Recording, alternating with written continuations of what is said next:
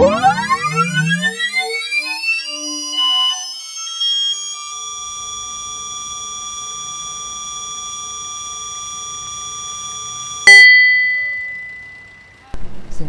pesos kapalit ng ilang oras na kaligayahan.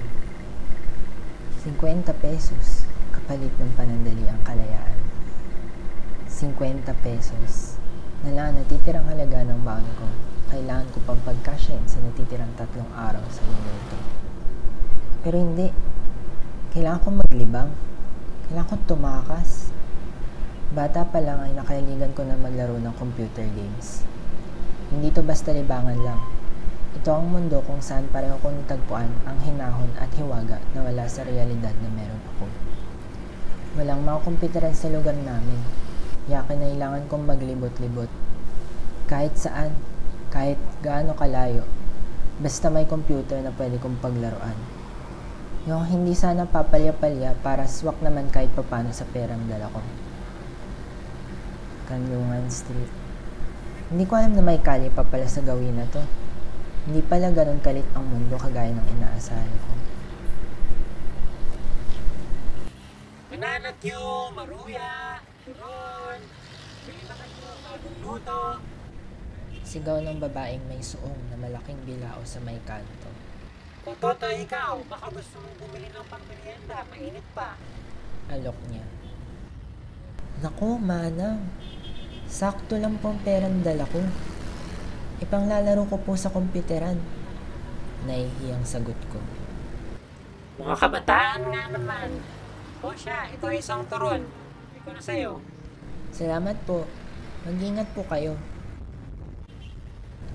Nakalayo na ang babae, pero rinig ko pa rin ang masiglang boses niya. Malinaw, malakas. Parang ilog na umaagos. Akalain mo nga naman at nakalibre pa.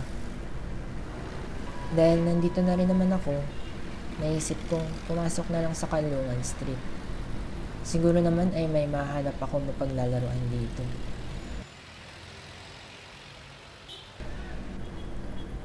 Natanaw ko agad mula sa kanto ang barangay hall.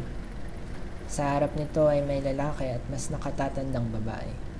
Na base sa pananamit ay masabi kong siya ang chairwoman ng lugar na to. Nakausap ko na, magkakamit ng kuryente sa kwarto mo. Sabi ng babae.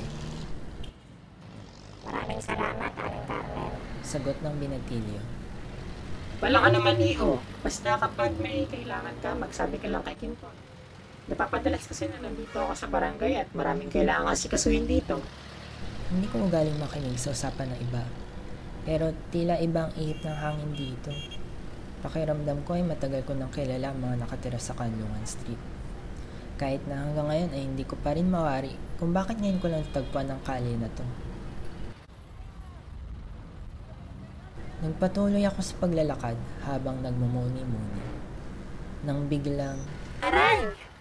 Boses ng isang babae. Bumagsak kami pareho sa sementong daanan. Mainit ang singon nito sa ilalim ng balat ko. Pero walang-walang init sa kaba nang makita kong tumilapon sa gilid ang bitbit niyang heirloom. Tawa kong turod. Hala, pasensya na po. Hindi ko kayo napansin. Nahihiyang sabi ko habang tinutulungan siyang tumayo. Ayos lang, hindi naman ako gaano masaktan eh. Sagot naman ng babae habang hinahaplos ang siko niya. Ang ganyang pinulot ang airlo at nagmamadaling umalis na hindi man lang lumilingon. Napailing na lang ako sa pagkainis at pagkadismaya. Dahil bukod sa kanina pang nagimutok ang tiyan ko, ay nanghinayang rin ako sa libreng turon na mukhang di ko na makakain. Di nagtagal, ay napagod at nabagot na ako sa matagal na paghanap. Kaya naisipan kong tumigil muna sa playground. Kita ko para magpahinga. Umupo ako sa isa sa mga duyan. Malapit sa kinaupuan ko ay may babaeng abala sa pakikinig sa kung ano man ang tumutugtog sa kanyang cellphone. Rinig ko ang paghuni nito at sa tingin ko'y sinasabay niya ang kanta. Bakas sa mukha niyang pangungulila, malungkot ang kanyang mga mata. Ang kantang Habang Buhay Kong Naririnig ang magpapaalala na hindi ka madaling kalimutan. Mga ilang minuto ko rin siyang pinanood nang naisipan kong bumalik na sa paghanap. Siguro ay narinig na ng kalawakan ang paulit-ulit kong dasal. Dahil sa wakas ay may nakasalubong na ako na pwede kong mapagtanungan. Dumiretso ka lang hanggang sa makarating ka sa seven eleven, tapos lumiko ka sa kanan. May waiting siya doon, tapos mahanap mo na yun. Iisa lang naman ng computeran dito eh. Sabi ng lalaki habang tinuturo ang direksyon. Agad naman ako nagpasalamat. Tumango lang ang lalaki at walang imik na naglakad patungo sa pinanggalingan ko. Sa may parke. Iisang lugar lang talaga siguro ang pinupunta ng mga gustong katahimikan. Muling bumalik ang pagkasabik ko nang makarating sa seven eleven. Hindi ka na atang tumaga sa mga salamin ang gutom kong pagtitig sa mga nakahaderang paningin sa loob. Hindi ko lang talaga nakabungguan yung babae kanina eh. Di sana. Naputo lang pagmumulungan ko sa pag-iyak ng isang bata habang pinatatahan ng nakatatandang lalaking kasama niya sa loob ng seven eleven. Yung drawing ko! Iyak ng bata. Pwede pa naman tayong gumawa ng bago. Pagpapakalma naman ng lalaki habang pinupunasan ang luha ng bata. Natagpuan ko na lang ang sarili kong mumingiti habang inaalala ang pagkabata ko. Pero di nagtagal ay unti-unti ring nawala ang saya sa mukha ko. Katulad ng unti-unting pag-impis ng mga alaala. Ay, tumatanda na nga talaga ako. Narating ko na rin ang waiting shed. May laman itong dalawang lalaki na kahit sa malayo ay halatang sabik na sabik makita ulit ang isa't isa. Pre! Long time no see! Hindi kita agad na mukhaan na! Pagkamangha ng isa sa mga lalaki. Oo nga eh! Ilang taon na nga ba? Sagot naman ng kausap niya habang tumatawa ng mahina. Lumilim ang kalangitan. Lumamig ang haplos ng hangin. Marahan pa rin naman ang pagtapik ng ambon. Hindi naman siguro tutuloy ang ulan. Ginalugad ng mga mata ko ang nag-iisang komputeran na malapit sa waiting shed. Pero may figura ng isang babae na biglang lumitaw. Papalapit ng papalapit sa direksyon ko. Tila walang oras. Excuse me, makikiraan. Nagmamadaling sabi niya. Narinig ko ang marahang pagtatak ng payong mula sa bag na bitbit niya sa mentong daanan. Malapit sa kinatatayan ko. Agad ko itong pinulot. Ate, nahulog mo po. Tawag ko.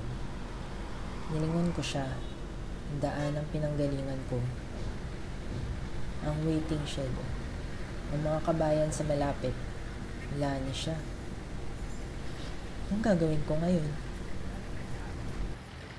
Dagpan ko na rin ang komputeran. Malayo pa lang ay nabasa ko na agad ang karatula.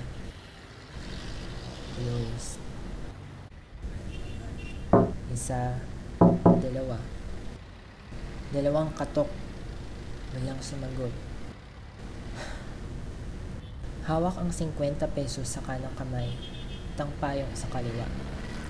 Tumingala ako sa madilim na kalangitan. Ang minsang pagtapik ng ambon ay naging paghampas ng ulan. Hinuhugasan ng mga kailangan ng palitan at bigyang paalam. Nanap na siguro ako. Sa may kanto ay may babaeng nakapayo. Palingani nga siya sa magkabilang banda habang nakalapat sa isang tayo na ang cellphone. Tila may nasaan darating. Jai! Asan ka na ba? Dito na ako sa Kanluan Street.